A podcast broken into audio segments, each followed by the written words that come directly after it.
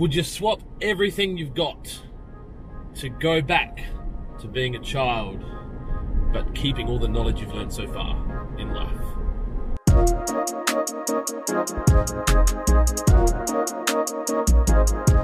Good morning and welcome to In the Car with Clint.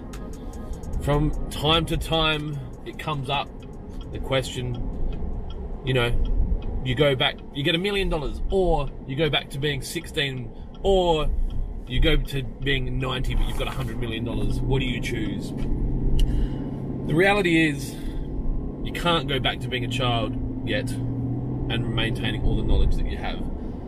The second best thing you do have is learning from the mistakes and the experience of others that have been before you. And I want you to be aware of that and be conscious of that when you're operating in life that there are people that have done what you are trying to do before. Unless you're Elon Musk, and I know Elon doesn't watch.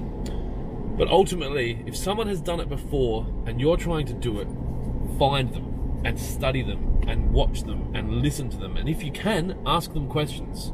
And most people that are secure with their place in the world, that have succeeded, will share.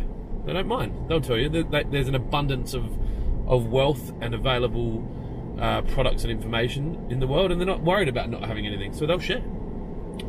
And if you can't contact them, you study them and you watch what they do. And if you can replicate their behaviors and learn from their mistakes, you don't have to go back to being 16 with the knowledge that you've, you know, that you've got now at a 30 or a 40 or a 50 year old. But make sure you do it soon because the best time to start that is now.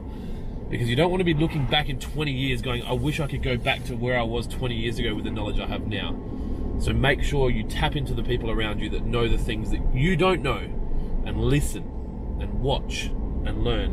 And hopefully it'll create a better life and a better business for you without all the pain that they had to go through to get to where they are. Thanks for tuning in to In the Car with Clint today. Uh, please feel free to leave a comment in the comments section or ask me a question. Tell me I'm an idiot, whatever makes you happy. Um, and if you've got uh, anything you want me to talk about, feel free to send it via DM. Uh, if you've got any questions, I'm happy to take them. Otherwise, be kind to each other, and I'll talk to you real soon. See ya.